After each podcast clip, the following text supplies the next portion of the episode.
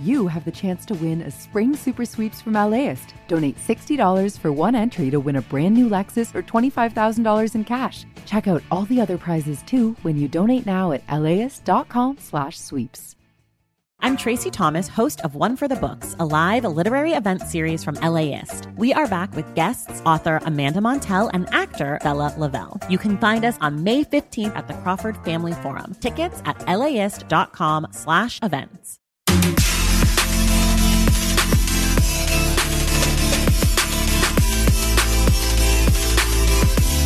Good morning. It's Air Talk. I'm Larry Mantle. Wonderful to have you with us. It's LAist 89.3. That's our brand new identifier. Fortunately, nothing else changes. We continue with the same kind of programming, whether it's Air Talk or the NPR programs that you love. Nick Roman, Susanne Whatley, of course, Austin Cross with the first hour of NPR's All Things Considered. Terry Gross still here at noon in the weekend lineup that you appreciate.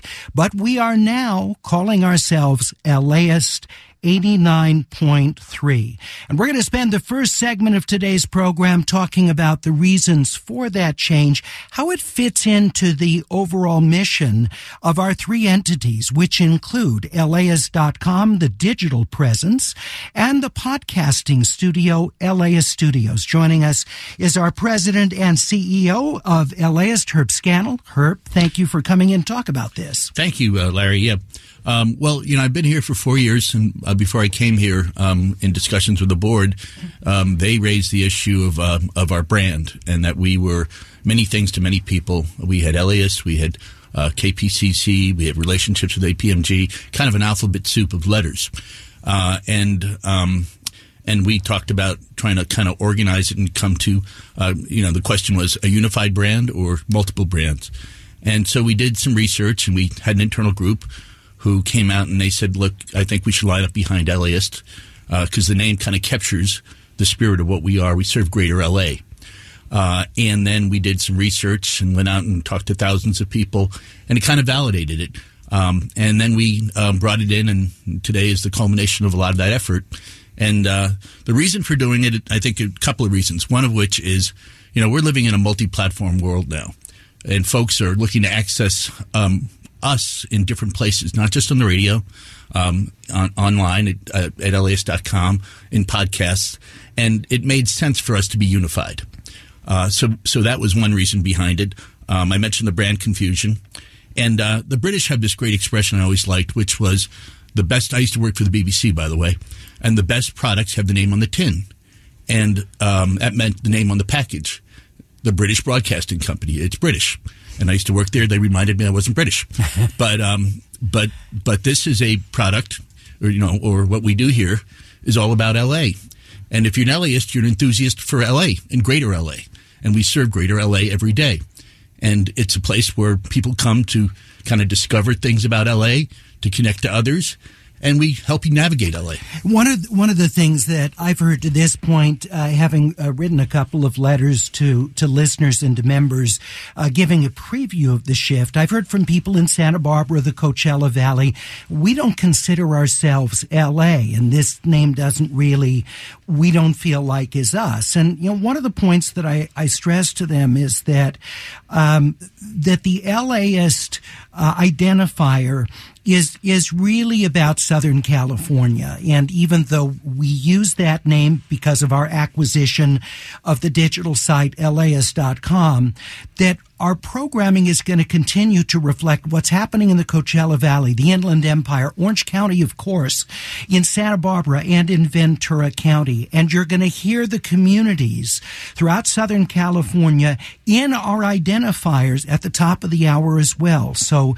please understand that despite the name change to LAist 89.3, we continue to serve the entire Southern California region with our news. Also joining us is our Chief Content Officer, Kristen Muller. Kristen, thank you very much for joining us.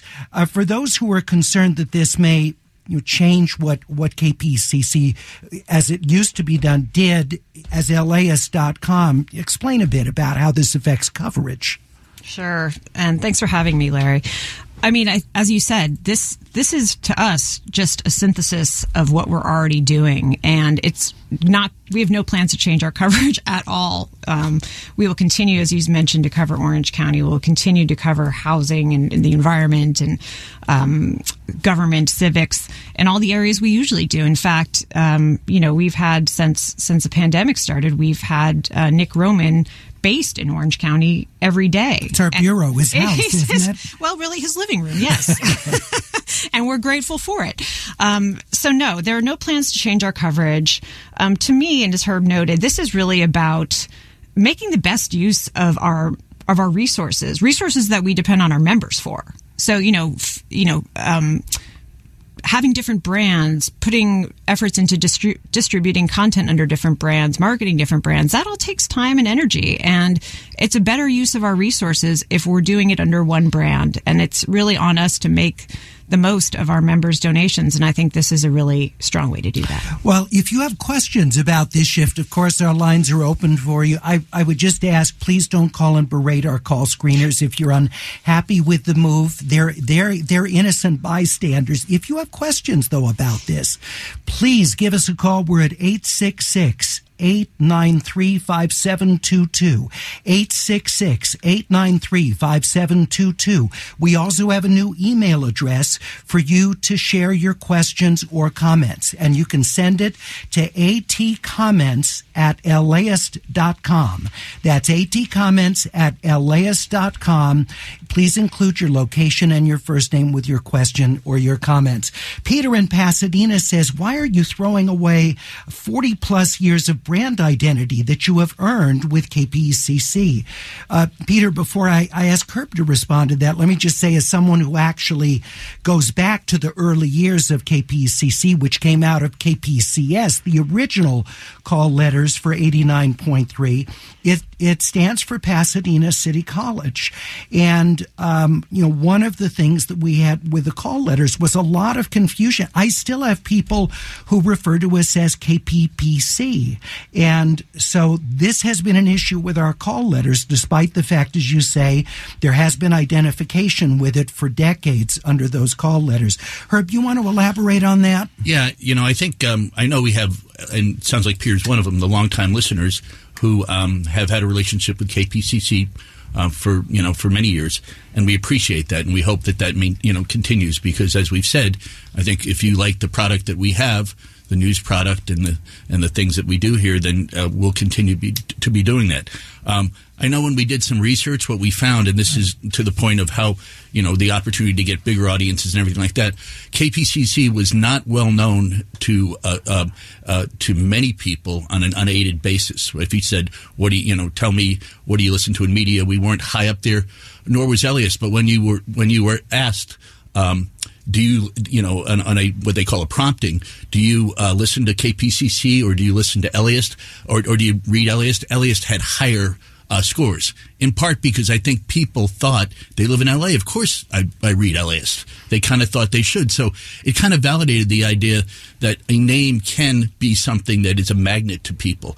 And I don't know that we had that same effect with KPCC. With that said, you know, what KPCC and the relationship we've had over time with both our listeners and with the college is important to us. And, you know, every top of the hour, we will identify ourselves as, KP, as, as KPCC and, and um, we'll be connected to Pasadena. For, for the few of us that are still here that actually worked for Pasadena City College in the early years, it's nice that that relationship continues.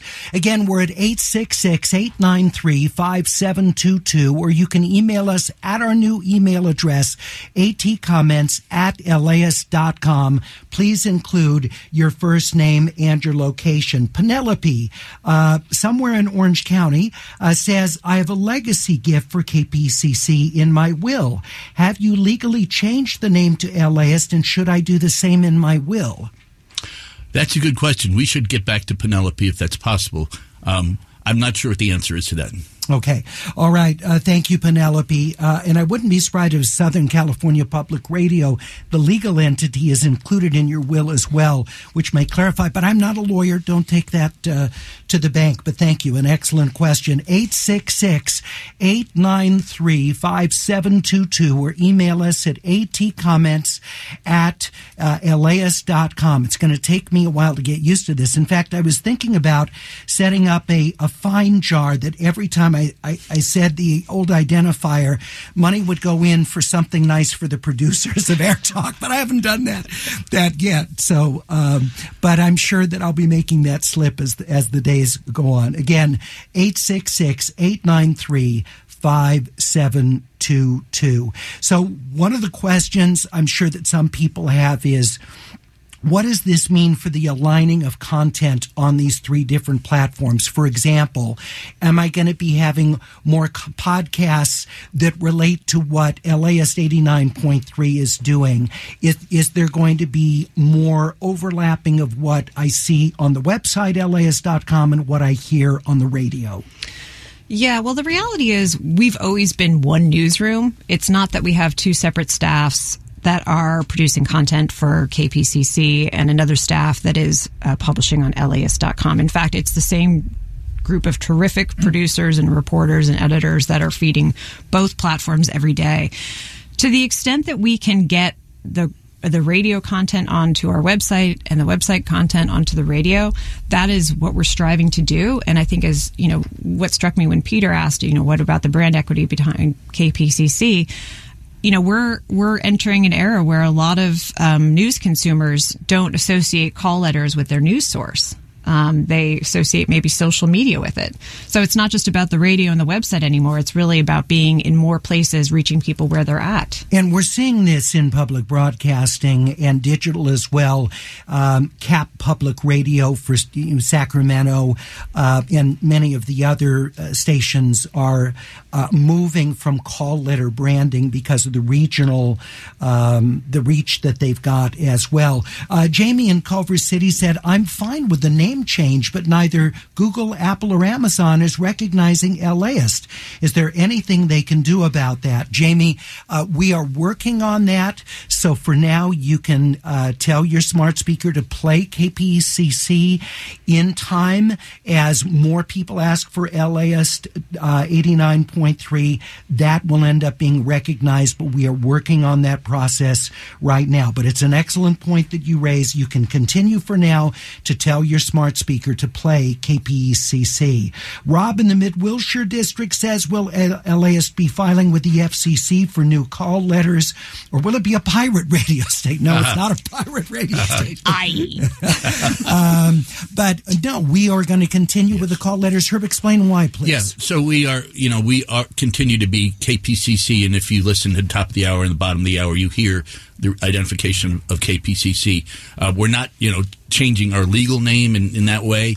Um, the you know the uh, the call letters are uh, KPCC, and um, that that'll be the case. We'll just be referring to us in kind of what I would say, cleaning up a lot of the air where we were left and right. Sometimes LAist, sometimes KPCC, some, and now we'll be much cleaner. And you'll hear us talking about LAist most of the hour, but at the top you will hear KPCC. Our faithful listener Deborah in Willits in Northern California. Okie dokie, but what do I tell my smart speaker, Deborah? You heard the word. Tell it to play KPCC for now. Um, uh, Angelica tweets at Air Talk, I always get the sense LAist is just for transplants, and I would really like this radio station to be more for natives. Angelica, thanks very much. Uh, Kristen, your response to that? Yeah, well, I, I mean, my my hope is that LAist is for people who maybe just arrived here, but people who've lived their whole lives here. I mean, this is, you know, for us, LAist is um, designed to help you uh, get the tools that you need to live your life better in LA. So that's information about you know how to how to navigate rent. It's information on the best hikes to go to. It's investigations into government accountability, government corruption. These are all things that matter to people no matter how long they've lived here. And in fact, we know that we have uh, readers all over the country who deeply um, uh, what's the word I'm looking for? Relate to LA and feel like it's their home, even if they're not living here. And so we want LAist to be a place for anyone who feels like they uh, have an affinity to this region who feel like they're invested in its future and who want the tools to make it a better place in their daily lives. Yeah, and I would add in, in, our research, you know, the affinity for LA, the civic pride is deep. You know, folks really love the city and they you know they love the, the, the their relationship to the city, and the idea of LAist wasn't really to to um, be for somebody that wasn't of the city. It was really to be of the city, and for you know for folks that really have that kind of pride. And uh, and and I think that's what you know what we believe is is, uh, is, is embodied in the name. Uh, we have Nigel in Lake Forest in Orange County said, when you put LA in the title, you're saying LA. It couldn't be more exclusionary. I understand about branding, but how can you justify doing something so exclusionary? Well, you, you know, I, again, I, I, the idea here is about Greater LA, and, and we're not going to be, you know, um, changing the focus that we have over the over the Southern California area. But you know, it's a tough thing when you're playing, you know, with brands. You know, those of you from Anaheim, you know the branding of the Los Angeles Angels of Anaheim which was a kind of, you know, a bad compromise, I would say. And the truth of the matter is, you know, for a lot of folks, you know, the Olympics are coming to Los Angeles. They'll be all over great LA, greater LA. And I think those that live in the area have the expectation that, um, that LA is a bigger umbrella for a lot of folks, you know, beyond, uh, here, but also here that allow us to kind of, um, um, you know, talk and meet with different people. And I have to say that the KPCC call letters are very Pasadena centric because it's Pasadena City College that it stands for. And even as we have this close relationship with PCC, our esteemed uh, you know local higher education uh, um, uh, institute, um, we have that issue of being a much larger, more encompassing entity now. So you know, KPCC always kind of said in it Pasadena. And of course, that's an important city in our coverage area, but our reach extends all the way from Santa Barbara down to the San Diego County line, out through the Inland Empire to the Coachella Valley, which has become an extremely important part of our listenership. All of that is a part of what we cover at LAist 89.3. Uh, Cassie in Redlands says, I want to know what the plan is for resuming coverage of the Inland Empire. Since SCPR took over our station in Redlands, there hasn't been coverage. The Inland Empire is not part of the greater LA area. How are you going to fulfill your promise? That's Cassie in Redlands. That's a great question. Thank you, Cassie. I mean, there's a tremendous amount of change going out in the Inland Empire, as we've we have reported on in the past, and you know we'll continue to report on. I think you know with every. Um, with every editorial decision we make, we have to really look at what are the larger trends in the region and how are they playing out? How are they affecting people's lives? And there's no question that um, you know, some of the massive changes we've seen in the inland inland empire over the last couple of years, the growth of warehouses, air pollution, that these are things affecting everyone, no matter where they live.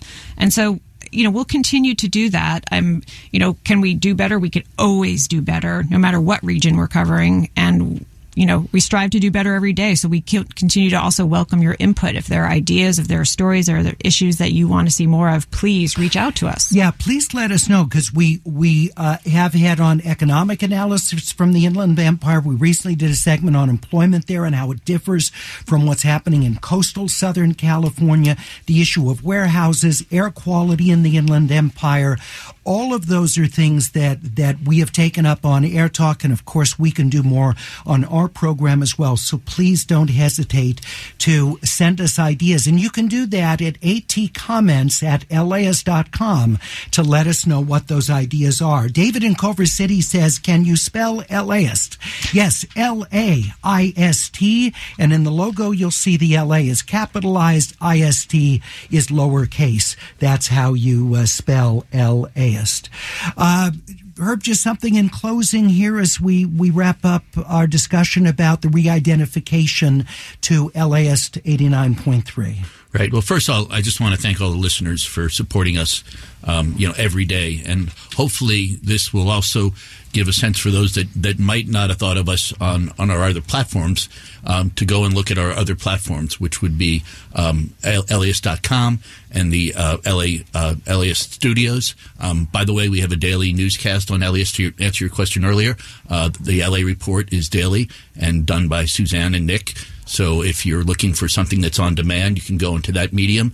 We just launched um, in the uh, in the fall. We launched a, a new podcast that has a presence in in uh, in a newsletter and also um, in. Um, in, on the radio, which is How to LA with Brian De Los Santos, which is a great view of you know discovering and navigating LA and connecting other folks and kind of seeing communities that may may not be the, the communities that everybody uh, gets to see, hear or see on the you know in, in their media. So, um, so I think the, the my, my my final message is I think if you like what we do here, I hope that you'll continue to stay with us. We are um, you know kind of rebranding and, and unifying it under one brand, but the product that we make is the product that that I hope you've always liked and will continue to like. And let me just add to that, you know, more of our listening to what we call internally the live stream, what you hear through your radio speakers or your smart speaker or on our app, more of that every year is being done via the app and via smart speakers. And and that is the trend that we're seeing clear, and not just with younger listeners, but you know, my my mother, who's 80, listens primarily on her smartphone app and on her smart speaker. Rarely does she listen to the radio unless she happens to be in her car. This is the very clear trend. And the call letters, KPCC, have really been associated with our broadcast signal.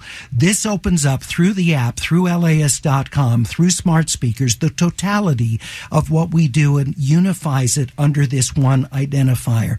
That despite it being LAist, really will continue to bring you the coverage in depth from throughout the Southern California California region that we care about, that we continue to serve, and that we appreciate deeply for all the financial support that has come in to build what we are. That is not changing. Our commitment to you is clear. And we thank you very much for your support. We'll continue on Air Talk with a look at the devastating earthquake in Turkey and what if a 7.8 magnitude quake happened here in Southern California. We'll be back in just one minute.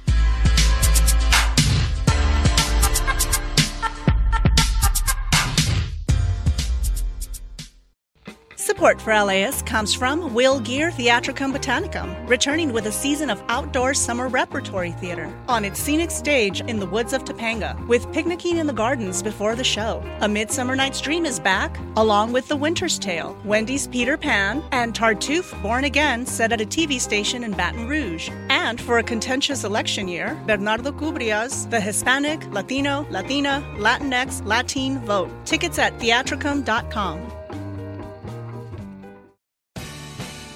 The LAist Spring Super Sweeps is happening now. You can win amazing prizes while supporting your source for local fact based journalism.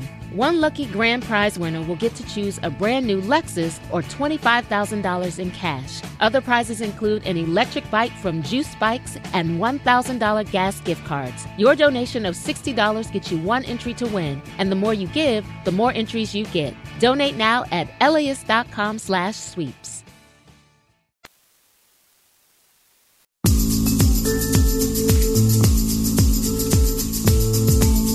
It's Air Talk. I'm Larry Mantle. Just want to let you know the Hollywood Bowl has just announced its summer season. We're going to be talking about that coming up next hour on Air Talk. We'll run through the major attractions. Janet Jackson is going to be headlining the gala opening with Ludacris. We'll talk about all the terrific classical, jazz, popular artists who are part of the bowl season. That's coming up next hour.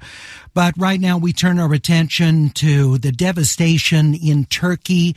The death toll has now soared above 6,200 and of course it's expected to rise still more as search and rescue teams are pouring into Turkey and Syria along the border there, working in freezing temperatures to dig through the remains of buildings that were flattened by that magnitude 7.8 earthquake and some massive on their own aftershocks uh, that have also uh, really uh, been a, a tremendously difficult thing for people to deal with there. Joining us to talk about what a quake of that magnitude would potentially mean in Southern California is LAist science reporter and host of the podcast from LAist Studios, The Big Burn, Jacob Margolis. Jacob, thank you so much for, for joining us. First of all, we have to say the difficult thing that a 7.8 magnitude earthquake is certainly possible here in Southern California.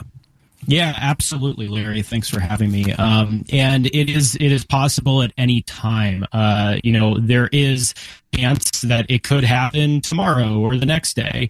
And when people think of the magnitude of that size, they think of the San Andreas fault, which of course uh, can result in an earthquake that big or potentially even bigger.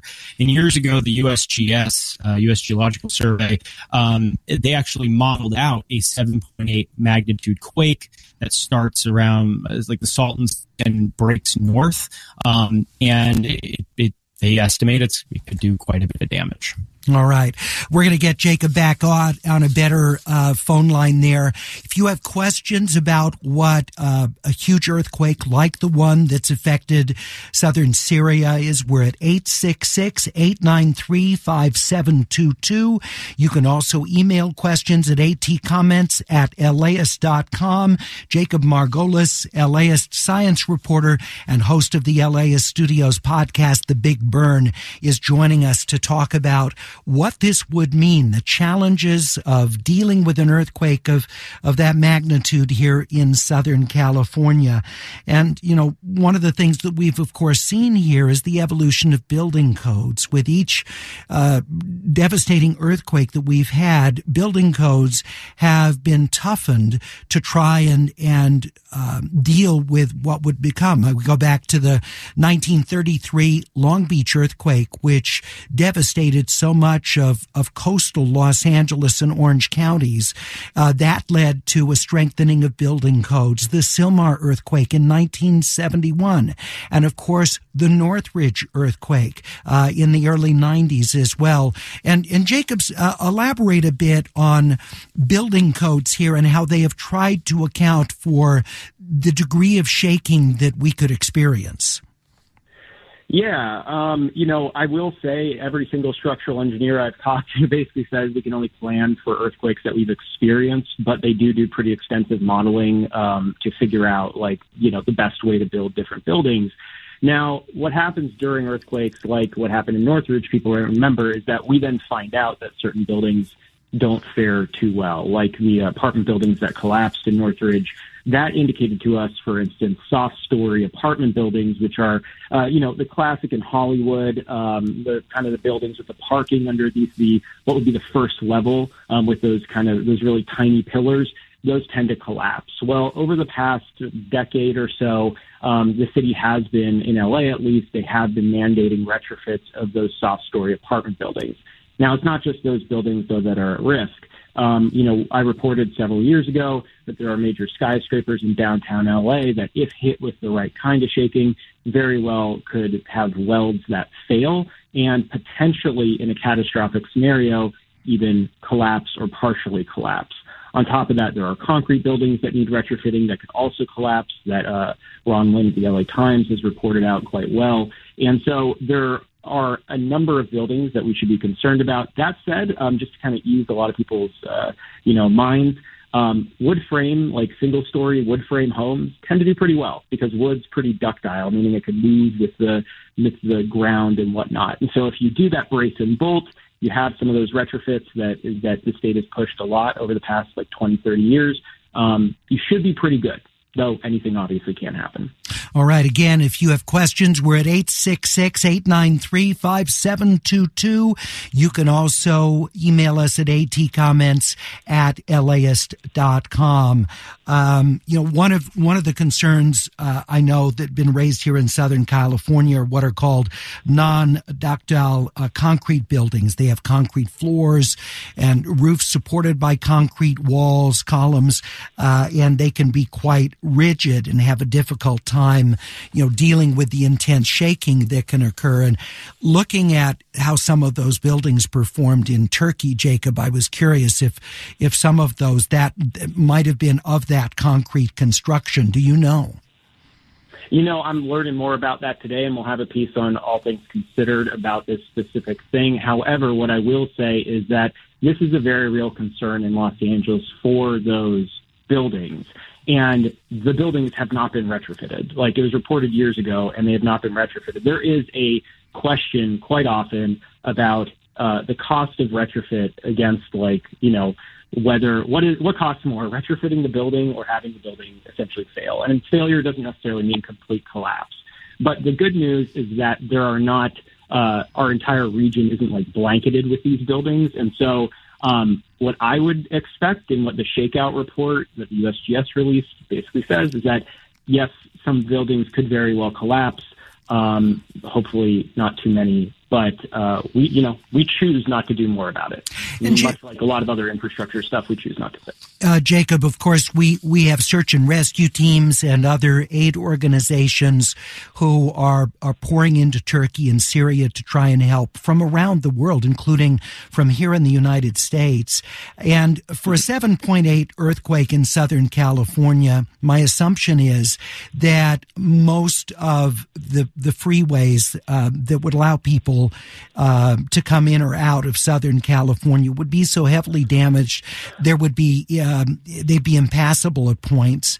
And so I wonder what yeah. what are what are the plans for being able to fly in um, emergency workers and supplies and things like that in the event of a quake like this here.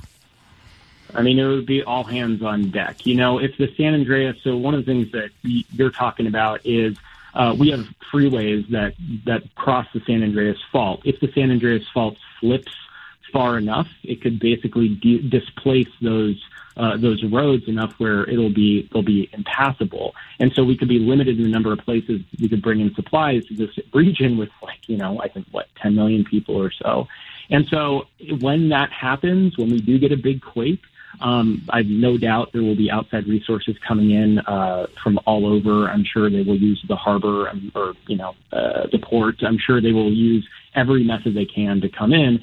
That said, um, when you ask for specifics around this kind of stuff, and like you know, I've reached out to cell phone companies to see what their what their plans are for when something like this happens. A lot of people are like, it's kind of a uh, will respond when it happens sort of situation. And in response, my feeling about that is that basically every person, this is what I do personally, I prepare for my family to be essentially on their own and support other family members in the area and friends with water and food for at least two weeks. I think that is a long time, and I don't think yeah. it'll be that long yeah. before help comes in. But I like to be self sufficient to at least that level, so I know we could be comfortable. All right. Um, we may be knocking at your door. Thank you, Jacob. I appreciate it. And this is always a reminder of the importance of that preparation. You've been writing about it. It's in your podcast, The Big Burn. And again, this is just as we look at the terrible circumstances under which people in Turkey and Syria are dealing with this, just a reminder for us to, to do our part to try and protect our, our, our family members, our friends, and uh, other loved ones. Jacob, thank you for being with us. We appreciate it very much. Thank you, Larry. You can read uh, Jacob's ongoing uh, coverage of earthquake risk here in Southern California, efforts to mitigate it and to prepare for it at laist.com. And make sure you download the podcast, The Big Burn, from LAist Studios, wherever you get your podcasts. Jacob Margolis is LAist science reporter. Coming up, fun in the workplace. You know, so many employers now have these sort of uh, forced social gatherings or activities, retreats, and people are expected to take part. I want to hear from you. Uh, what your best and worst experiences with those sort of convivial workplace activities are. We're at 866 893 5722 or email us at the new email address atcomments at laist.com. We'll be back in 90 seconds.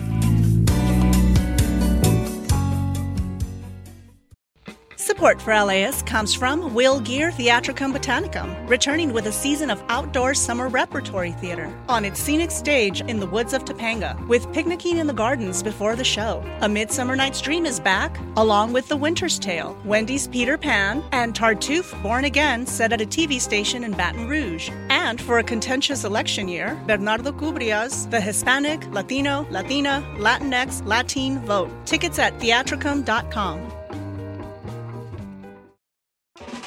Start your Saturday with something that will grow your kiddos' brains and get their creative juices flowing. Join us at LAist for a morning of multilingual story times, interactive performances, art making, and lots of kid fun. Bring the whole fam and join us for super fun Saturday at LAist in Pasadena on June 1st. Tickets at laist.com slash events. See you there.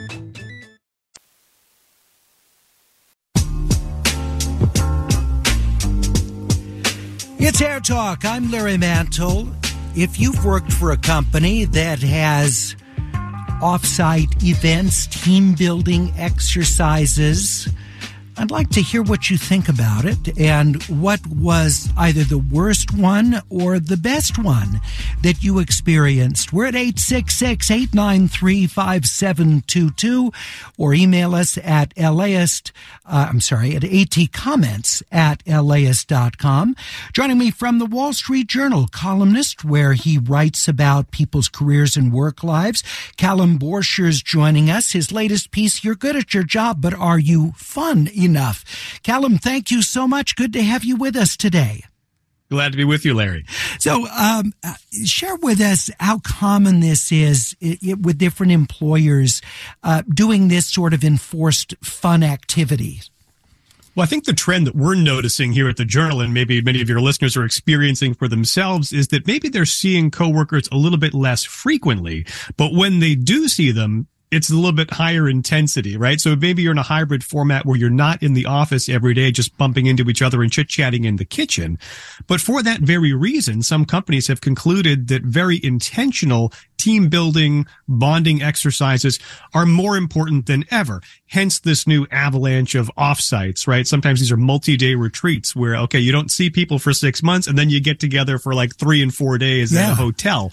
And you also see, you know, holiday parties. Uh, a lot of companies really went big uh, last year. Now some scrapped them all together. It was kind of a polarizing thing. And I think that for a lot of folks, that's what they're finding is like, oh, you know, I used to be able to get away with just sort of keeping up and making small talk in the hallway. And now I'm expected to, you know, go to the, the go-kart track or the brewery or, or some ball game at the end of the quarterly all hands meeting. And maybe it wasn't always that way for some folks. Yeah. You, you have, uh, one in here about, uh, a CEO who had everybody go on, what was it, a six mile hike? Oh my goodness. Yeah. So there's this company called Coalesce Automation and they're a fully remote company. They do data analytics, maybe, you know, 50 or so employees, but they're scattered all over the world, Larry. So they don't see each other at all. But when they do, twice a year. They go real big. So we're talking like offsite retreats to Maui or, or Lisbon, Portugal. And so I was chatting with their chief executive, Armand uh, Petrosian, who, who said, we're going to keep this habit going uh, next year, but but one thing we've realized we're, we're not going to make everybody go hiking. You know, we realized it's just not for everybody. He thought it would be really fun, right? They were because he's outside. a hiker, of course. Because he's a hiker, exactly. And other people who were really active really loved it. It was like a six-hour excursion through the Sintra Mountains uh, of of Portugal. He said the views were breathtaking. Other people were just out of breath. Period, Larry. So it, it wasn't so fun for everybody. They were wishing they had just played hooky. And so, you know, what he's concluded, and he says, "Look, I'm a first time founder. This is kind of a learning experience. And when you have a very small team, maybe you can find an activity that pleases everybody. But as you grow, it gets harder to do something that appeals to everybody. So he said, uh, you know, no more mandatory hikes or mandatory anything, period.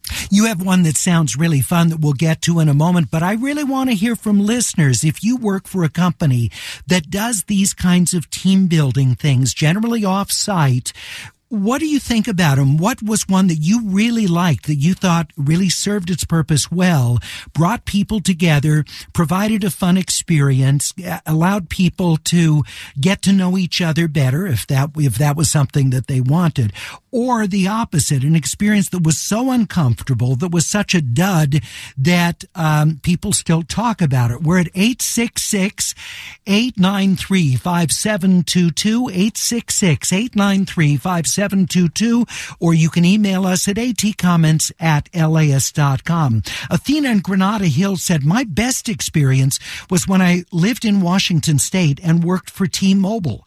We had a team building exercise where 150 of us went to the local Boys and Girls Club and renovated it. Uh, Callum, that sounds like a, a terrific idea because anybody who wanted to take part in that, there's so many different things that would be part of that renovation. It wouldn't leave people out. I think that's a great point. I mean, the, the folks I talked to for this story who said they had been part of successful team building activities, one, one of the recurring themes was picking an activity that isn't too specialized, right? That doesn't just clearly play to some people's strengths and other people's weaknesses, right? So you can think of the ones we're talking about. You know, it, it's golf, right? I mean, you either, you're either good at it or you've never done it or, you know, so it sort of hits the poles or this time of year, at least where I am, it's, it's skiing, right? You might have a, a company ski retreat. Well, you either you're good at that or it's totally intimidating.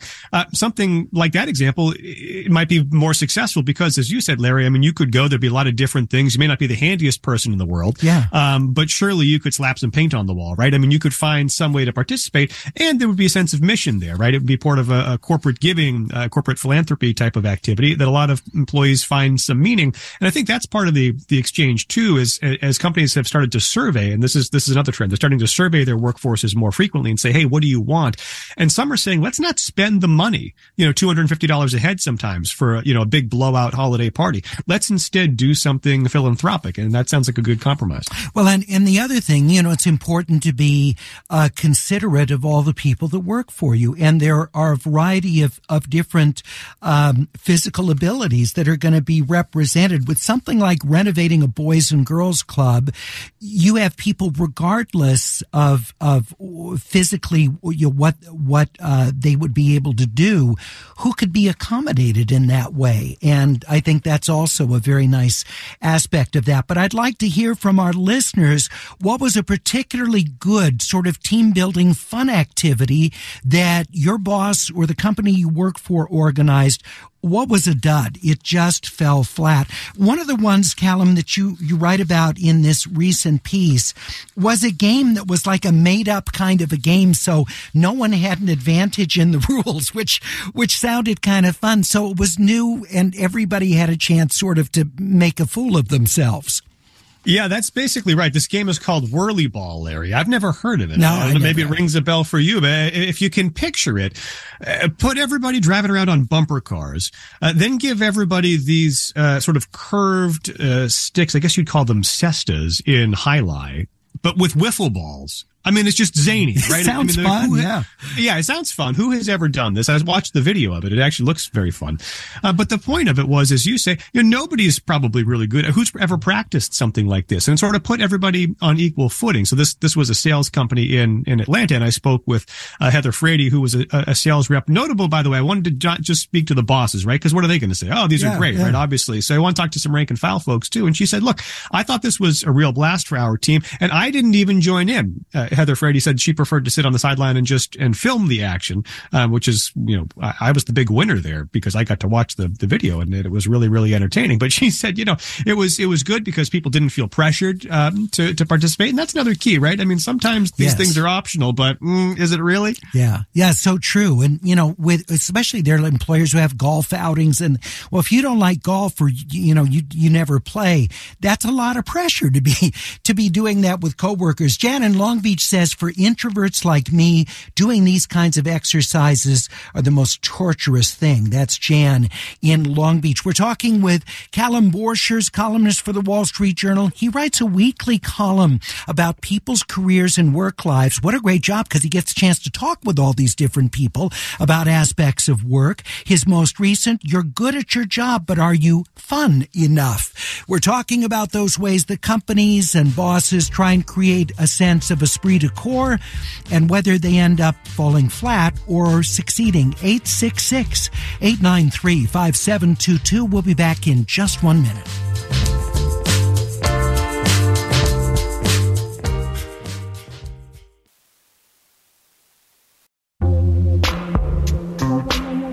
We're talking about purportedly fun activities in the workplace. Joe in West Hollywood emailed, I was involved with a company without any centralized location. The founders were fond of operating compulsory happy hour via camera on Zoom sessions.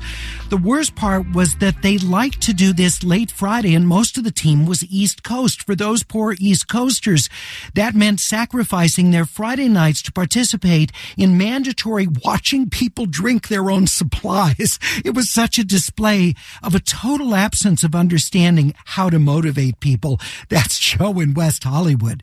Lee in Pasadena emailed, I'm self-employed now, but in the 90s I worked for one of the big four accounting firms. Our marketing team, which was fairly high profile, used to do a lot of offsites, mostly meeting in hotels. We do some interesting things while we were there.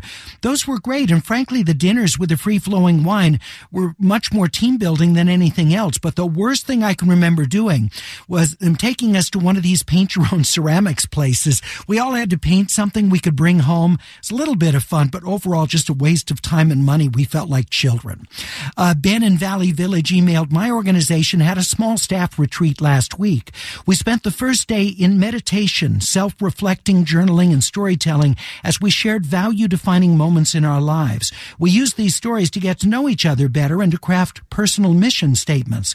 Our organization focuses on dialogue and storytelling, so it was a beautiful match with our mission and values. That's Ben in Valley Village. Ben, thank you so much. Uh, Sandra in Mar Vista, you're on Air Talk. I understand you used to work for a General Telephone Company, which doesn't exist anymore.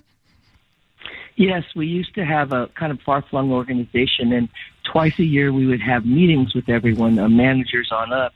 And a half, it was a three day meeting, and a half day was always a team building exercise. And one example of one of the better ones was we did a, um, uh, what do you call it? Habitat for Humanity. Oh, yeah. We all uh, broke into teams, and um, we were with different people than our normal people that we worked with, and we each did different tasks. Some people painted, some people sawed, some people uh, planted flowers, and it was a really good experience. It sounds great. What I'm hearing, Callum, consistently is that people were doing this sort of um, group volunteering activity with with nonprofits. Um, this seems to be a hit. It does. I'm hearing that theme, and I love the variety, by the way, that we're getting Yeah. in, in the responses. And I think that that's one of the consistencies is that a lot of folks feel like if they're going to do something that's non-work related, but do it with their colleagues, they do want to feel like it's purposeful, right? So hence the grumbling about sitting around and painting pottery. I mean, maybe it's an activity you enjoy, but if you don't inherently find that fun, you're going to be sitting there saying, well, what's the purpose of this? At least with something like a Habitat for Humanity build, if you go along and you say, you know, this isn't really my thing, you know, hammers and nails, not my, not my strong suit, but I see the purpose here, right? We're doing something good for other people. Um, it, it's good for the company's brand. It's a chance to get to know my colleagues better. It's easier to justify something that isn't maybe your cup of tea. Uh, let's see. Uh, Armina in La Crescenta says, my company used to have annual sales event. Part of that was taking the entire group to a lavish party. One year they told us they were surprising us. They put us on buses to downtown Los Angeles and we worked with people living on the street. It was great. That's Armina in La Crescenta. Our Sharon McNary of LAist 89.3. Sharon, please uh, give us your experience. Hey, Larry. In thanks. Uh, in the mid '90s, I was a Peace Corps volunteer um, in Bolivia, where I was, you know, very interested in learning to speak Spanish better. And like in the first couple weeks of my time in the town where I was assigned, uh, I was working in a small hospital um, not as a medical person, um, but building latrines and stuff. And they said, "Oh, we're, we're going to go on a little trip." The entire staff of the hospital was loaded into these open back trucks and taken on this, you know, four-hour trip to another hospital somewhere else.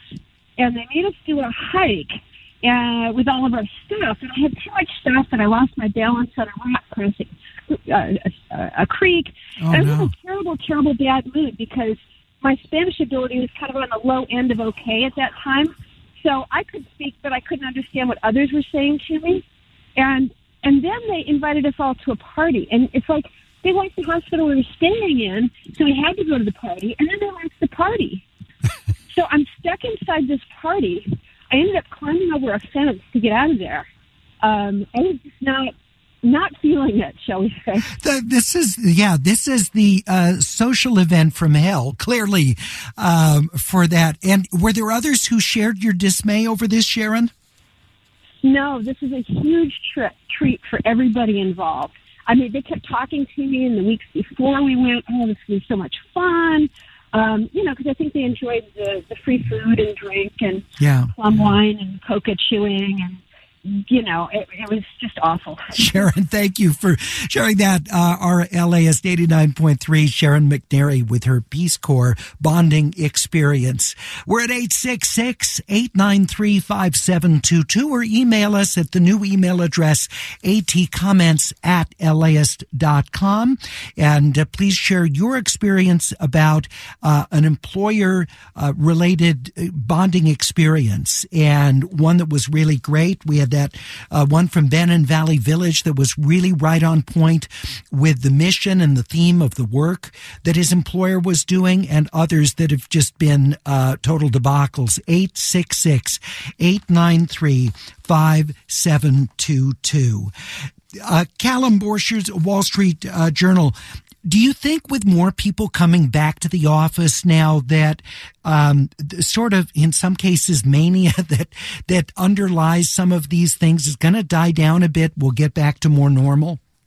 Yeah, it might. That might be one of the perks of going back to the office. And we do see, by the way, just last week, uh, that uh, office occupancy across the country crossed 50%, according to Kastle Systems, for Ah. the first time since before the pandemic. So that's still, you know, that's half, right? It's still not very high, but we are trending upward ever so slightly. And yeah, if you see people more frequently, just sort of in a casual setting, there may be less need um, for that kind of, you know, in- intensity, the mania that you described. And of course, the other piece of this too is is just kind of the state of the economy, right, Larry? Because there's a real optical calculus that companies have to be careful of, right? I mean, if if on the one week uh, you, you've got some big blowout celebration, team building activity, spending money on that, you know, and then a month later you're laying people off, you know, you're going to have some cranky employees on your hands who are saying, "Hey, why didn't we save that money and try to save a few more jobs?" Well, yeah, and, and of course, you know, we saw you know about back in 2008 with the huge uh, economic uh, downturn, the recession, that a lot of companies really got raked over the coals for having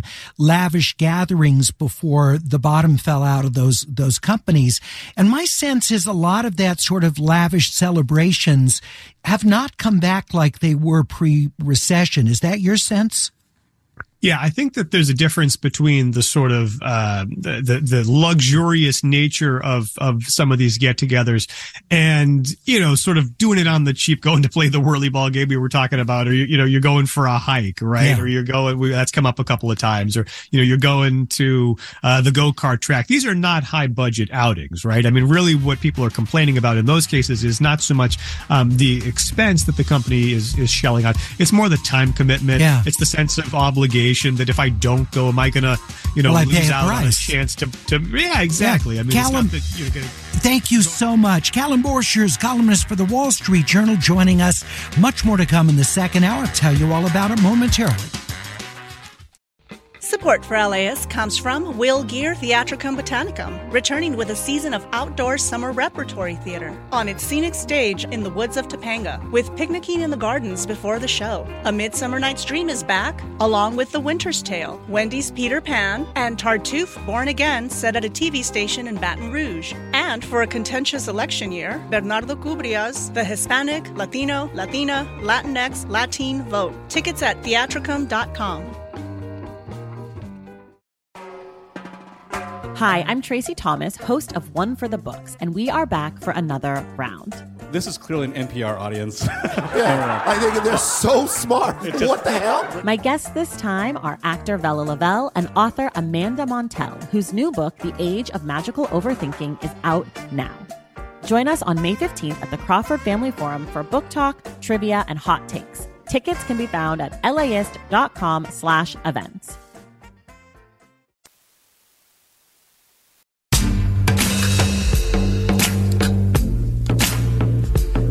Good morning, it's Air Talk. I'm Larry Mantle. Great to have you with us today.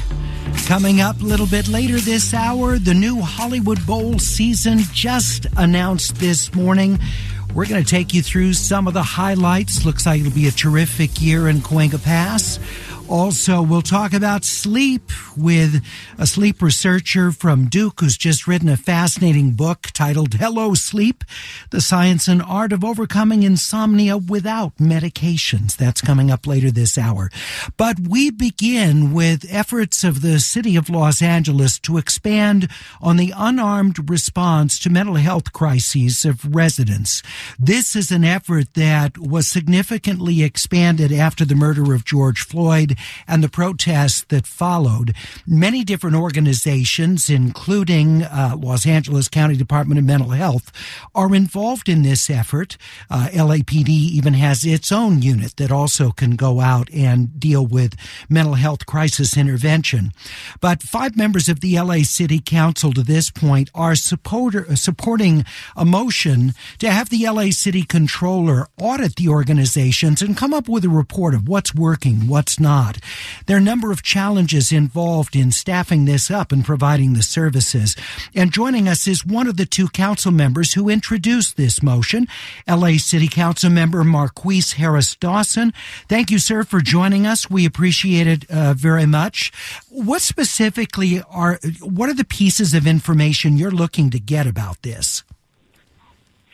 Well, I, I mean, I don't know that there's specific pieces of information that we want as much as we want a general check-in. So we put out a pilot. The the idea behind pilots are you you do a test run, you find out what about it works, what about it doesn't work, uh, and you try to build on that. And so we've had our program out in the field for a few years now, and it's a good time to circle up because uh, if we're ever going to grow this thing to scale, uh, the only way to do it is to use the information that we're getting on the ground uh, to build on a larger project. We're talking with Councilmember Los Angeles Marqueece Harris Dawson joining us. It, seems like there are a number of different organizations that are involved in this kind of response. Now, the potential, of course, would be that you figure out who's more effectively intervening. Is that something you're hoping to get at here? We want to find out who has the most effective interventions, and that doesn't mean that we'll settle on one uh, it, it, might be that uh, we understand that maybe there are three or four or five types of interventions that are needed and five different types of calls. Uh, in any case, we need to step back look at everything that we're learning um, and what we've experienced to make that determination. And does funding for this come just from the city of Los Angeles, or is this a joint venture with the county? Some of it, uh, it is definitely a joint venture with the county. Obviously, you know, county the county has the Department of Mental Health, and so they have the workforce. Frankly, uh, the city of LA does not really have mental health professionals on staff. Even in our mental health uh, units in the police department, those aren't necessarily mental health professionals, and so it's a joint venture with the county, and also the philanthropic community has kicked in because I think uh, everybody recognizes there's a widespread consensus that if somebody's having a mental health crisis uh, the best idea is to show up with somebody with expertise to deal with that. Uh, we're talking with Council Member Marqueece Harris Dawson. Um, what about um, the the ways that um, these different groups are coordinated? Do you know how it's specifically determined which unit is going to respond to a particular call? Well, right now, because our units are all so small, um, you know, it's one just a matter of availability. Are you in the area where the pilot is happening? Um, you know, with the mental health, uh, the mental um, health units in the police department, I mean, they uh, probably are at about uh, one fifth uh, capacity for the whole city. So Right now, it's just a sure uh, point of capacity. There are far more calls that come in that are clearly mental health calls uh, than we have the capacity to respond to with the various pilots we have. I, the, the other thing I will point out is is we want to see, in particular, the responses of families.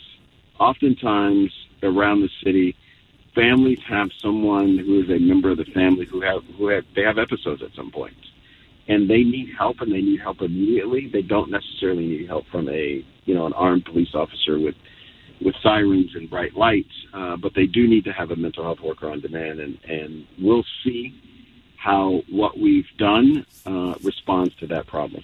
And, you know, there is a fair amount of skepticism about the ability to meet that demand because of the shortage of mental health professionals.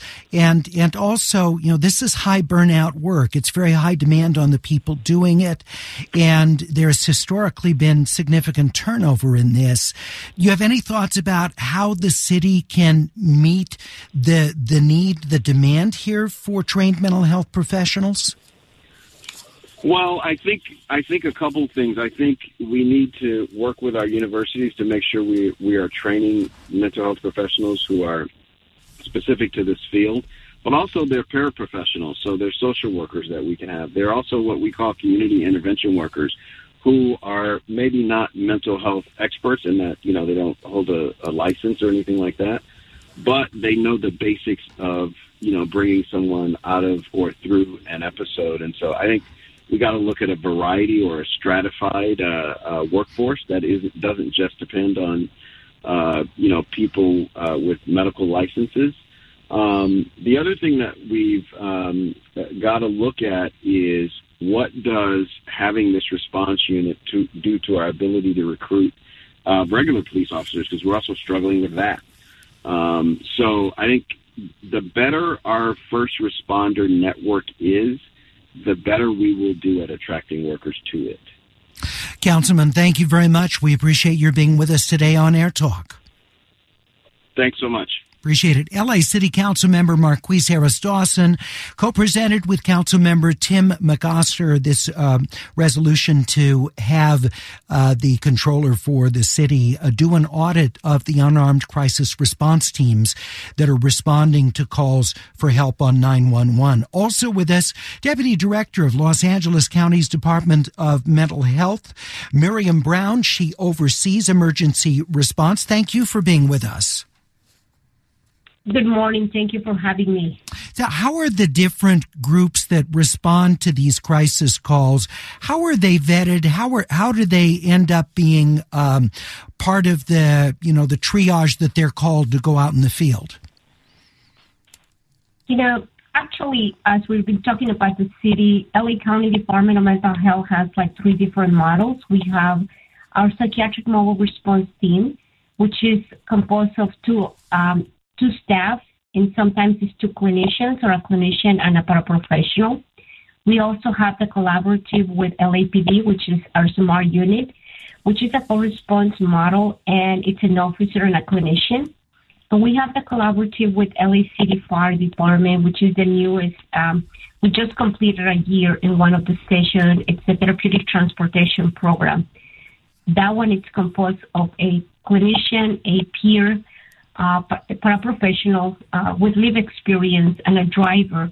And the goal of that particular program is really to respond to calls that fire response, and then they, there's a need for mental health. They call us, and we provide the services in place, or if necessary, uh, we transport a client to the near urgent care center all of these programs were vetted through uh, different channels. We obviously work uh, within DMH. It's being a long-standing uh, team, the Psychiatric Mobile Response Team. With LAPD, the relationship has been for uh, 30 years. Um, and we really kind of look at the different models as the time changed. And most currently, we are uh, looking and to bring our, loan, uh, our legal entities, our providers of mental health, to really bring more capacity to attend to the mental health needs uh, through LA County. We're talking with Miriam. Really, uh, oh, I'm sorry. Go right ahead. Mm-hmm. Yeah, we're contracting out to have a 24/7 operation. We're talking with LA County uh, Deputy Director, the Department of Mental Health, Miriam Brown. Also with us is Jana Lord, Chief Program Officer at Sycamores, a behavioral health agency that provides services throughout Southern California. She oversees Sycamore's mobile crisis outreach team, which partners with LA County Department of Mental Health. Jana, thank you very much for, for being with us. You know, share with us these, these teams are, are, um, who comprises them? Good morning. As Miriam stated, uh, our mobile crisis outreach teams are made up of mental health professionals, typically a clinician, and a peer support. The peer support, their role on the team is really invaluable because this is someone with lived experience, either with homelessness, a caregiver of someone with mental health issues, uh, history potentially of domestic violence and or possibly a history with the department of children and family services. So this is a really useful role to help to build quick rapport uh, in a non-threatening manner and they can assist with the engagement of mental health services. Often I assume by the time a family member calls for help, the person who's in a mental health crisis is um, is acting in a way that the family members can't really deal with the person. Um, they're agitated in such a state. How do you protect the teams that respond if they're dealing with someone who's particularly agitated to the point where the family feels like they're no longer able to handle this? Good question. 90% of the calls are probably generated by a third party caller. So that is a scenario in which you're describing where it's typically a loved one who's concerned about, you know, a family member or uh, someone within their neighborhood. Um, for each of the referrals that we receive, we do a, a, a thorough analysis on various risk factors for the individuals that are involved as well as our team members. If the individual is agitated to a point where they are physically um, acting out, then it's really important for our organization and our team members to be able to partner with our local law enforcement entities to possibly have uh, to schedule a co-response. Um, the good news is is that that does not happen very frequently what is more frequent is that the individual who is experiencing the mental health crisis uh, is is having challenges. However, our team of professionals they have a uh, an intensive background in providing crisis stabilization out in the field in the communities, so they are really well versed and seasoned.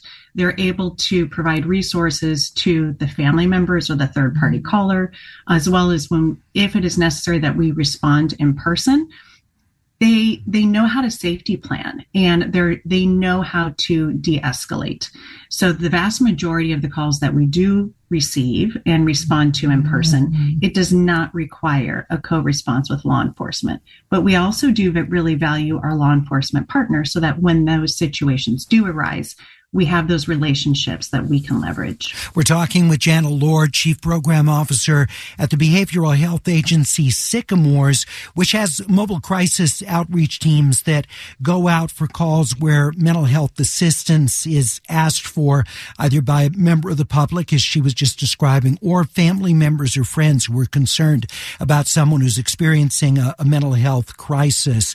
Uh, Jana, how much more demand is there than your teams are able to respond to? We partner, we have great partners with the Department of uh, Mental Health, and collectively we gather data on the volume and the times of the calls. So, not just the days of the week, but also the time of the days, so that we can really prioritize when we are staffing our teams to meet those needs that we have um, gathered the data to support. Um, so with Sycamore's teams, we are able to respond to the calls that we receive. Um, the demand is still there though, right? And so there are some cases, all of the calls are triaged appropriately. So those that are the most in distress or acute are serviced first, and that calls are dispatched through the Department of Mental Health's Access Center, either to um, the PMRT, like the psychiatric mobile response teams that the county operates, or one of the mobile crisis teams that our organization operates. Um, and so they're triaged appropriately, but the demand is still there. And so I know earlier in the call, council member was talking about really the importance of working with our local universities to be talking with professionals and people that are interested in the mental health profession to begin to be able to visualize that this is something, an area that they can specialize in. Um, since the need is there, we want to help to grow and to inspire individuals that have a passion of providing this type of services out in the field because we know that that is has a direct impact on many lives and it is very necessary. It's- so for individuals that are doing this work, it's incredibly fulfilling. It's it, it's got to be, but at the same time, it's hard to imagine someone doing this kind of intervention and all the demand of it, you know, for 20 years straight. It just it would seem like the nature of this is you have people do this for a portion of their career, then move into other areas of social work or psychology or you know other other sorts of, of mental health uh, professional work. And the challenge, I would think, Jana, would be constantly replenishing that workforce. Well, I think that's where our partners with our universities can be helpful so that we're constantly building our bench and growing other individuals that have a passion for this work. But actually, on Friday, um, I was having an interview because um, we're actively scaling up uh, our teams.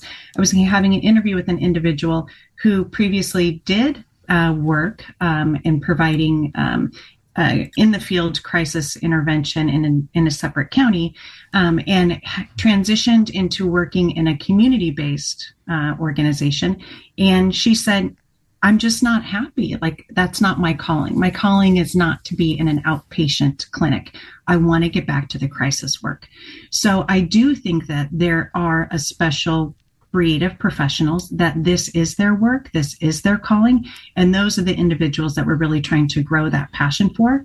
Um, because for some, they like this type of work and they don't um, necessarily want to divert how how how, how they're presently um, performing their mental health duties.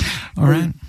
I want to thank you so much, Jana Lord of Sycamores, Chief Program Officer of the Behavioral Health Agency that uh, has mobile crisis outreach teams. She oversees that work. They partner with LA County Department of Mental Health. And we've had Miriam Brown, Deputy Director of the department, joining us. She oversees that emergency response for the county. It's Air Talk on KPCC. Coming up, the Hollywood Bowl summer season is now public. We're going to talk about all the different artists who are part of it classical music, world music, uh, jazz, all of that coming up here at LAist 89.3. I'll get the new uh, identifier correct. May take me a few days. We'll be back in just one minute.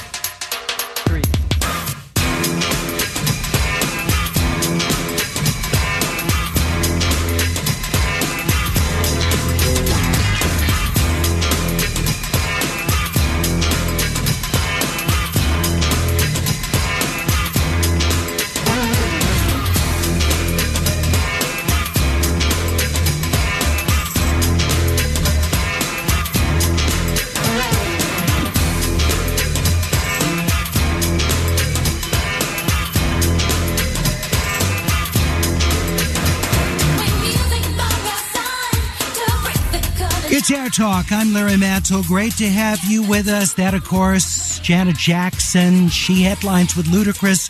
The gala opening night at the Hollywood Bowl this summer kicks off a series of concerts throughout the weeks to follow.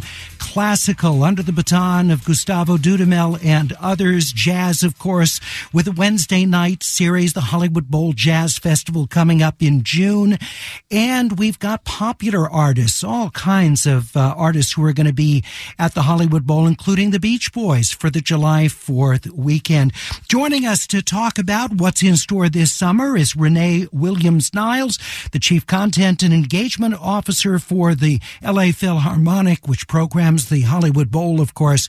Renee, thank you so much for joining us. Thank you. It's a pleasure to be here with you. And it's great that this morning we got the schedule for the bowl.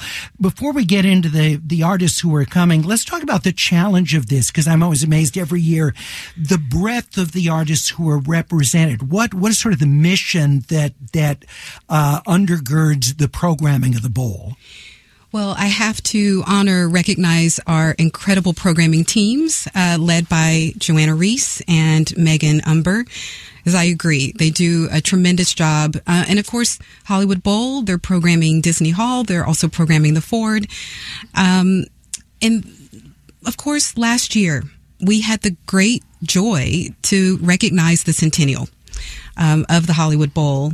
And using that time both looking at the past but thinking about our future. And so this coming season really represents uh, our continuance of looking at that future, bringing in new artists. I think we have over 30 debuts uh, this coming season at the Bowl. Uh, so that was something that we wanted to focus on that newness, that freshness, both for the artists, but also for our audiences and making sure, of course, we're welcoming people back who, uh, where the Hollywood Bowl is their summer tradition. But we want more and more people to who might have not been to the bowl yet to make this their new tradition as well. And that, of course, is the challenge. How do you get younger people to come out to the bowl to experience it? You know, when I started as a kid sitting way up at the top in the dollar seats, that's. And they're still there. Yeah, I'm so glad that they are. But that's how, for many of us, we really got exposed to the bowl. There was a box would have been unthinkable in my family. That just was not an option. But yet we still had that chance to be able to hear the great live music yes. at the bowl. So making sure it's accessible to everybody is is important. Let's talk about some of uh, the uh, classical Tuesdays and Thursdays. That Yes. tradition continues, and one of the things I love is that Gustavo Dudamel. Uh, clearly digs conducting at the bowl because he's really committed to doing it every season. Most definitely. I mean, he made his U.S. debut, I think it was 2005, at the Hollywood Bowl. So you're right. It uh, very much holds a special place.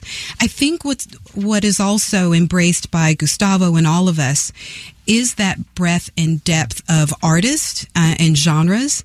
Um, and no one like Gustavo loves to work with so many um, types of artists and styles of music. Uh, and the Hollywood Bowl is certainly the best place to experience that. Not naming names, but that hasn't always been the case with the um, artistic directors and conductors of, of the LA Phil, and it's clear that um, it's really you know he he loves that and doing what that venue can do Exactly. differently than Walt Disney Concert Hall because each has its advantages. Very much. So let let's talk about some of the the programming and some of the guest artists that that you uh, have. Um, Leonard Slatkin will be conducting the LA Phil coming up. Uh, Dvorak's New World Symphony. Um, you've also got uh, Japanese jazz pianist Makoto Ozone, who's going to be in in, in late July. Um, the LA Phil um, will be um, under the baton of Stéphane Denève, uh, leading uh, uh, New World uh, Symphony, the LA Phil, um, and Billy Childs, the great composer and jazz pianist. His violin concerto number two also announced for this. Yes, uh, and again, just uh, that newness, even artists that we know, um, but bringing new work. Um, with Gustavo, as you had mentioned before, he will be with us uh, multiple weeks at the Hollywood Bowl. I'm certainly excited about his Midsummer Night's Dream. Um, what could be more perfect to experience to, to listen to at the bowl. There will be some light projection with that um, particular uh, concert. Uh, Gustavo's also bringing with us uh, Verdi's Requiem, and I think a true highlight is uh, LA's own um, operatic soprano, uh, Angel Blue, who will be with us that evening, as well as other just an impressive young soloist. Um, Gustavo and the Phil, we're continuing our focus, what we've been calling the Pan American Music Initiative. Mhm. So, really bringing in exciting, incredible, impressive voices um, from across the Americas, including U.S. composers, but also composers and works from Brazil, uh, from Mexico, from Argentina. One of the programs even includes a beautiful dance company, one of my favorites, um, from Brazil called Grupo Corpo, because uh, Gustavo also loves dance and movement. Uh, and I see uh, more Ellington to come, uh, Yes. which is which is great um, because he clearly loves Duke Ellington's music. Let's talk about some of the popular artists. I mentioned the Beach Boys over the three nights uh, of July uh, fourth, the second, third, and fourth, uh, with the Hollywood Bowl Orchestra and its principal conductor Thomas Wilkins. Kool and the Gang and the Village People. That's going to be a fun night. A lot of dancing in the aisles. July fourteenth and fifteenth.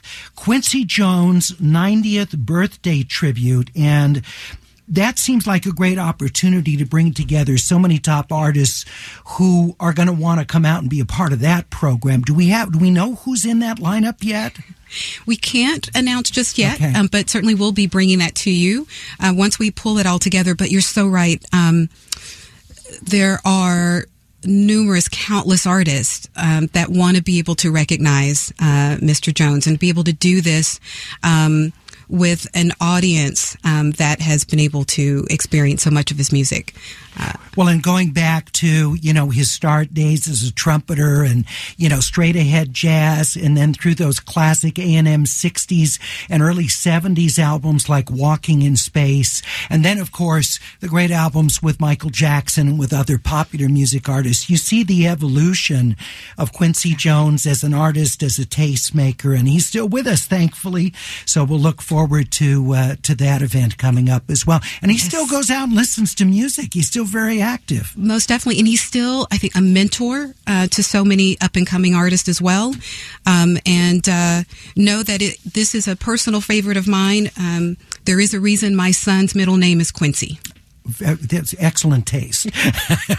All right. Uh, if you have any questions about the bowl season, you can email them to atcomments at laist.com. We're talking with Renee Williams Niles, the Chief Content and Engagement Officer for the LA Philharmonic, which of course programs the Hollywood Bowl this morning. Just uh, about an hour and a half ago, the schedule came out, and we're talking about all the artists uh, who are, are part of this culture club. Returns uh, to the bowl with Boy George, of course, uh, King Gizzard, and the Lizard Wizard Australian rock band with a three hour marathon set of psychedelic music. I'm not familiar with with the band, but that sounds like it's going to be a lot of fun. Well, one of the things we love to talk about is you come to the bowl to discover. Right. And certainly you can enjoy, um, you make that tradition. But I think this uh, is a perfect example um, of those that can come if they're less familiar with an artist. What a great way to learn more and more. Uh, the neo soul great Maxwell uh, leading the fireworks finale. So uh, he's of course got uh, three decades now of, of songs. That's going to be uh, the last three dates in in September with the fireworks uh, So again, a lot of different stuff and uh, world music with the Sunday night concerts uh, that you've got Reggae Night Twenty One um, the Man, uh, the Psych Soul four piece band, Chicano Batman, uh, and a number of other artists. Any you particularly want to point out for the Sunday night concerts? Oh my goodness. There's, um, I think Chicano Batman is certainly one that I am looking forward to. Um, uh, my morning jacket. Uh, I th- I think one of the things that um, we looked at was kind of that combination of what we all know and love in those artists, um, but also. Um, Artists that are returning, they really feed off of um, kind of helping and supporting the up and coming, uh, and so these programs and these concerts will support that. All right, and finally, say my my favorite is jazz, so we saved that. We got some great soul artists and jazz performers. Jill Scott at the Bowl on June twenty second. Charlie Wilson of the Gap Band, Uncle Charlie, of course, he's going to be in July twelfth with solo and Gap Band favorites. Uh, Joe Bonamassa, the guitarist, is going to be in. Um, Gladys Knight returns to the bowl, always a tremendous uh, performer. Buddy Guy, great blues guitarist, singer. He's back at the Bowl on September 6th. And then the Hollywood Bowl Jazz Festival, which we hope to talk about in greater detail as we get closer to that June weekend, co-curated this year by Herbie Hancock and the saxophonist Kamasi Washington two-day festival. Arsenio Hall will be back as host for his second straight year. Also with Jazz at the Bowl, Diana Krall, the pianist and vocalist, July 19th. Herbie Hancock, the LA Phil Creative Chair for Jazz, August 23rd. His concerts are always notable because it's not just of course, uh, you know, some of his classic music, but he brings young artists in. Herbie is always on the cutting edge of music. You're talking about Quincy Jones and his his commitment to young musicians. Herbie Hancock is always listening, always picking up on what's new. Very much. I think you're so right, and that's the excitement um, of those concerts when you when you have Herbie with us, and he's bringing all of these exciting artists and to be able to kind of follow that journey and see the beginnings of that journey along the way and um, and what he will continue to do for us uh, and what he brings to the Hollywood Bowl that will um, definitely be a highlight of the season. Well, he's been the creative chair for jazz for years now. And I mean, you had some great ones, Christian McBride, Dianne Reeves. I mean, it's great, you know, who's who of jazz, but, um, uh, he's really made this, uh, his own. Herbie has really, um, grabbed, grabbed this uh, by the horn, so to speak, and put together some wonderful programming. Thank you so much for being with us and talking about, uh, this season. We appreciate it very much. Thank you for having me. That's Renee Williams Niles, Chief Content and Engagement Officer for the LA Phil. Course, uh, the tickets are on sale. We leave you with music from Harry Potter because we're going to get to see John Williams again with Gustavo Dudamel, of course. Those two have done such wonderful collaborations. John Williams music is just part of the Hollywood Bowl season. It's Air Talk coming your way on LAist 89.3. Coming up, we'll talk about how to get to sleep, stay to sleep without using medication. We'll be back in 90 seconds.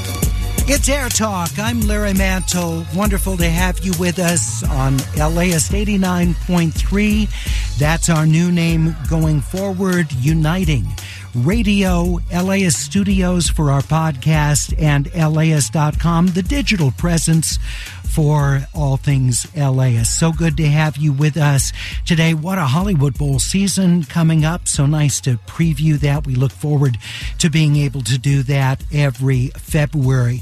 Well, it's been a long time since this has happened, but our guest for the next segment is missing in action. Uh, hopefully she didn't fall asleep on us. she was going to talk about the new book, Hello Sleep, and how to avoid insomnia without taking medication. But um, she is MIA. And uh, so I'm going to switch gears and ask for your help for this segment because, as you just heard, and as you probably know by now, President Biden will be giving his State of the Union address six o'clock. You'll be hearing it live here at LAist 89.3. We also have a Spanish language broadcast. So if there's anyone in your world for whom it'd be preferable to listen to the Spanish translation, you'll find that at laist.com. But I'd like to hear from you. What you want the president to address tonight. If you were writing his State of the Union address, what would you want to make sure is included? We're at 866 893 5722. It's important I hear from you because this is your chance to be the guest because I don't have the formal guest with us for the remaining 20 minutes here. 866 893 5722. You can also email your thoughts at atcomments at laist.com. That's our new email address. It'll still come through on the old one, but our new email address is atcomments at laist.com. Please include your location and your first name. If you were writing this speech for President Biden tonight, what would you highlight? What do you think it's most important for him to say? Are there any themes that you think could bring about uh, a greater uniting of the American people? Are there any messages that you think the president really needs to highlight in a way that he's not done so before, either at all or in a way that you think would actually be more effective in his speech tonight. 866 893 5722. Or again, you can email us your thoughts. If you were playing speechwriter for the president, what would you script for him? Atcomments at laist.com. Please include your location and your first name. We have listeners who are calling us, which is great. As we're waiting for them, let me just remind you that tickets are on sale now for our 21st annual Film Week Academy Awards preview with all of our Film Week critics on stage at the historic Orpheum Theater in downtown Los Angeles. It's right there on Broadway, right in the heart of everything going on. Uh, there in the theater district of LA. Please come join us Sunday afternoon, March 5th, just a week before the Oscars are handed out, one o'clock in the afternoon. Tickets are available at laist.com slash events. We're going to show clips of the top films of the year. I choose them myself and we talk about each of the films, the major categories. It's a really fun time and we take some questions from members of our in-person audience as well. The Film Week Oscar preview 21st annual event tickets at laist.com slash events. Let's talk with Christina in Palm Desert who joins us. Christina, if you were writing the President's State of the Union address tonight, what would you want to make sure is included? Well, I'd like him to continue his pursuit of improving our infrastructure, and I would like to see how we can encourage our educational system to prepare our next generation to be uh, ready to work on the infrastructure. I'm thinking AmeriCorps, you serve that, and then, only then, can you get free college education. All right. So you'd like to see some sort of a, a, a, of a like a mandatory service program? Are you saying, or just so that if, if just for education being paid for? It, well, so if you serve in the military, you can get uh, free college education. So mm-hmm. why not serve in improving the infrastructure via AmeriCorps? And if you serve then you can get a free college education if you still want one. That sounds great. Christina, thank you. I appreciate that. 866 893 5722. You'll hear the president's address and the Republican response tonight uh, on LAist 89.3. And again, the Spanish language translation you can share with friends who might be more comfortable listening in Spanish. They can find that at laist.com. Let's talk with Stuart in Valley Glen. Stuart, what would you like to hear the president say tonight? Hi, Larry. Thank you. Um, I think that there is a prevailing misconception, particularly among the opposite party, that Joe Biden's presidency has been remarkably ineffective. And I think the opposite is true. I think in his first two years, he's actually accomplished a very great deal. The infrastructure bill things pertaining to climate. And it's really quite a list. I think history is going to see him as something like Eisenhower, you know, an underappreciated in his time, but really quite an achiever. And I think he'll probably do it, but I want I would want to be sure that he really exhaustively listed and clearly listed his accomplishments to try to quash this general sense that he's a lame duck or a loser. And I would bet he does that, Stuart. I, I would bet you're going to hear a lot about, like Christina was just talking about infrastructure and, and, and other things. The State of the Union address is typically a chance for the president to be able to, to tout accomplishments. Uh, and, and I would expect that. And, uh, be interesting to see if it's in the detail that you think would, would be beneficial for him to do that. Stuart, I appreciate it. 866 893 5722. If you were writing the speech for President Biden tonight for the State of the Union, what would you want to see include? What do you think is very important for the president to address? Uh, let's talk with Mitch in West Los Angeles. Mitch, what would you script for him? Hi, Larry. I would say that the president needs to talk directly to local law enforcement and say, look, I appreciate how tough your job is. I appreciate how dangerous it is. I appreciate that there are too many guns on the street and that most of the people being killed on the street are not being shot by police, but are being shot and killed by other people on the street. But be all that as it may, you are the trained officers. You are the ones we give this responsibility to, and they're going to have to be a mindset change among local law enforcement, among the rank and file. You're going to have to decide together that we understand you don't want to get shot, you don't want to get killed out there, but you're going to have to come together. It's got to bubble up from the bottom the local law enforcement personnel have got to decide that there's going to be a change in how policing is done on the street. And Mitch, do you think the president is likely to take up the issue of policing? Um, you know, given our, our, our recent horrible incident, um, I mean, I think he's likely to. I think he is likely to do that, but I'm afraid he's not going to do it in a way so that he feels that local law enforcement feels he's also talking to them. Mm-hmm. I think he's going to take it up in the more politically correct way. And these incidents are horrible. I fully appreciate that. But I don't think people understand that most of the death on the street takes place at the hands of other people on the street. And I think he's got to let them know that besides asking them for a mindset change in policing, he's also telling them that he understands their circumstances and has their back. Mitch, I appreciate the call. Thank you so much. We'll continue with more listener calls. I appreciate your jumping right in and playing speechwriter for President Biden. If you were crafting his State of the Union address for tonight at six o'clock our time that you'll hear here at LAist 89.3, what would you include and make sure that the president addressed?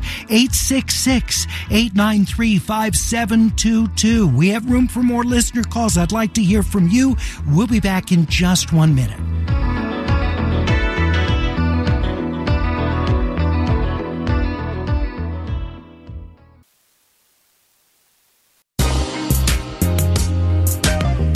You are part of the best audience in radio. There's just no question about it. In case you just joined us, this segment we had something that hasn't happened, frankly, in years where a guest, an author, was coming on to talk about her book is just missing in action. We hope she's okay, but we've not been able to reach her.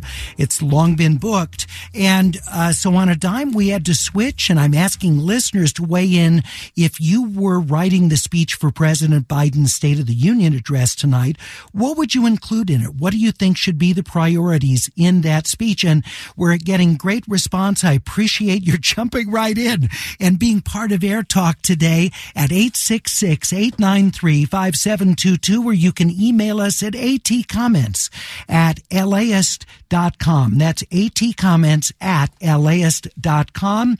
Let's talk with uh, Mercedes in Altadena. Mercedes, what do you want to see included in his speech? Yeah, I would love to see him just reassure that Medicare and um, Social Security is going to stick around. I have aging parents and grandparents, and I think as a millennial, um, it's a concern for me that they'll be taken care of and that we still have those services as I get older too. And is there anything specific you'd like him to say about the you know funding of Social Security, or just you want to make sure that that he indicates it's on his radar that this will be a presidential priority? Yeah, that it'll be a presidential priority and that he is working bipartisanly to um, continue that. I know that is like a public in, in with the public, it's you know very very highly favored, but that unfortunately certain people within within the Republican Party are kind of pushing back against the, that type of spending. Um, and you know, I know that one of his big initiatives is to be bipartisan and is to like work with both sides of the parties. And so I hope that he can kind of look at those things that are really affecting like the aging population and us as Americans, um, as well as, you know, obviously including that in his whole financial plan for international relations, supporting different wars and things like that, but just kind of in those practicalities, making sure that the public feels like, yes, we hear you, we see you, like we know that you care about this. Uh, Mercedes, thank you so much. I really appreciate it. 866-893-5722. Frank, in Cathedral City, what would you write into the president's speech if you were the one doing it? I think when we're looking at new outbreaks in China where their penetrance of vaccination has been generally lower, we need to really tout the fact that we've had a large number of people vaccinated and it has helped us overcome the epidemic. All right. Frank, I appreciate it. 866-893-5722. Judy in Palos Verdes says, I don't want to see any attacking of other groups. All I want to hear are solution. Uh, Kathy in San Gabriel, I'd like to know how much money is going to Ukraine. Uh, Kathy, I don't believe that any U.S. dollars are actually going to Ukraine. The spending, I believe, is happening here and, uh, weapons are being provided. So the money that's being spent is actually to backfill on weapons here in the United States. But I take your point about the resources going to Ukraine. Absolutely. That's Kathy in San Gabriel. Josh in Brea says, I'd like to hear him actually address culture wars between Democrats and Republicans. Josh, thank you very much for that. And Kerry in Simi Valley, good to have you with us on Air Talk. What do you think the president needs to address? Hello, yes. Um, yeah, I I don't understand how our law enforcement have become judge and jury for people of color. Um, people of color are being murdered on the streets, and I'd like President Biden to address this. Okay. And do you have any specifics that you'd like him uh, to to spell out in the speech? Yeah, uh, you know, uh, back to the old defunding the police. No, we're not trying to take money away from the police. We're trying to put money where it is best funded. I mean, that uh, someone is on the street and uh, th- there's been a phone call made about this person in distress. And then if that person is black, that person may very well end up dead. Uh, obviously, the police force, the sheriff's department, people in blue are not handling these situations correctly for people of color. And I, I just would like to have some answers about where we can better put funds so that we can educate our people in blue. They need more than three months training. They need more schooling. I don't know what it is they need. Perhaps years of education before they're allowed to carry a well, gun. and of course, there's already a big shortage of law enforcement, so that's the trade-off in, in raising the requirements. But Carrie, I appreciate it very much. Thank you for for that. And um, as we heard earlier from uh, Mitch, um, uh, and the thought is almost certainly he's going to address policing. We'll see what he has to say. Again, the president's State of the Union address will be at six o'clock right here on LAist 89.3. You'll also be able to hear it on the LAist app at laist.com and you'll hear the Republican response.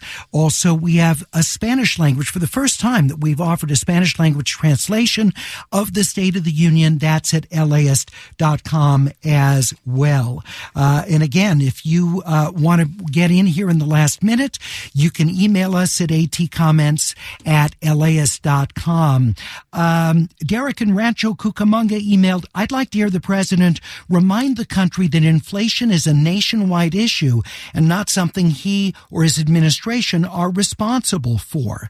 John in Fullerton emailed a recent Washington Post ABC poll showed a large majority of respondents believe Biden has accomplished very little. In fact, his presidency has been incredibly successful. He needs to help the public understand this. That's John in Fullerton. Andy in West LA emailed, would love for him to talk about the healthcare public option that he promised. And Ravener tweets at Air Talk, my big concern is employment and the economy. I am struggling to find a decent job and career. Many people don't seem to understand that. Many think the economy is fine. It's not. That's Ravener tweeting at Air Talk. Thank you so much for all this tremendous input on what you would write if you were crafting President Biden's speech that he'll be delivering tonight. Wonderful to get all of your thoughts on this and the degree of specifics that you would like to hear him go into. Again, you'll hear the State of the Union address. It's on at 6 o'clock, followed by the Republican response live at LAist 89.3 at LAist.com and on the LAist app. All right. Thank you so much. I appreciate all your input. Stay tuned. Coming up next, it's NPR's Here and Now, continuing coverage of the crisis in Turkey and in Syria after the massive early morning Monday 7.8 earthquake. Fresh Air with Terry Gross comes up at noon. Have a terrific day. I'll back with, be back with you tomorrow morning at 9 at LAist 89.3. As a farmer's son from a desert region in California, J.B. Hamby thinks a lot about water. I spent a lot of time digging up history, particularly about water, which is the origins of the Imperial Valley. How this 28 year old became the youngest lead negotiator on the Colorado River ever, and how he could shape the most consequential negotiations to date. Listen to Imperfect Paradise, the Gen Z Water Dealmaker, wherever you get podcasts.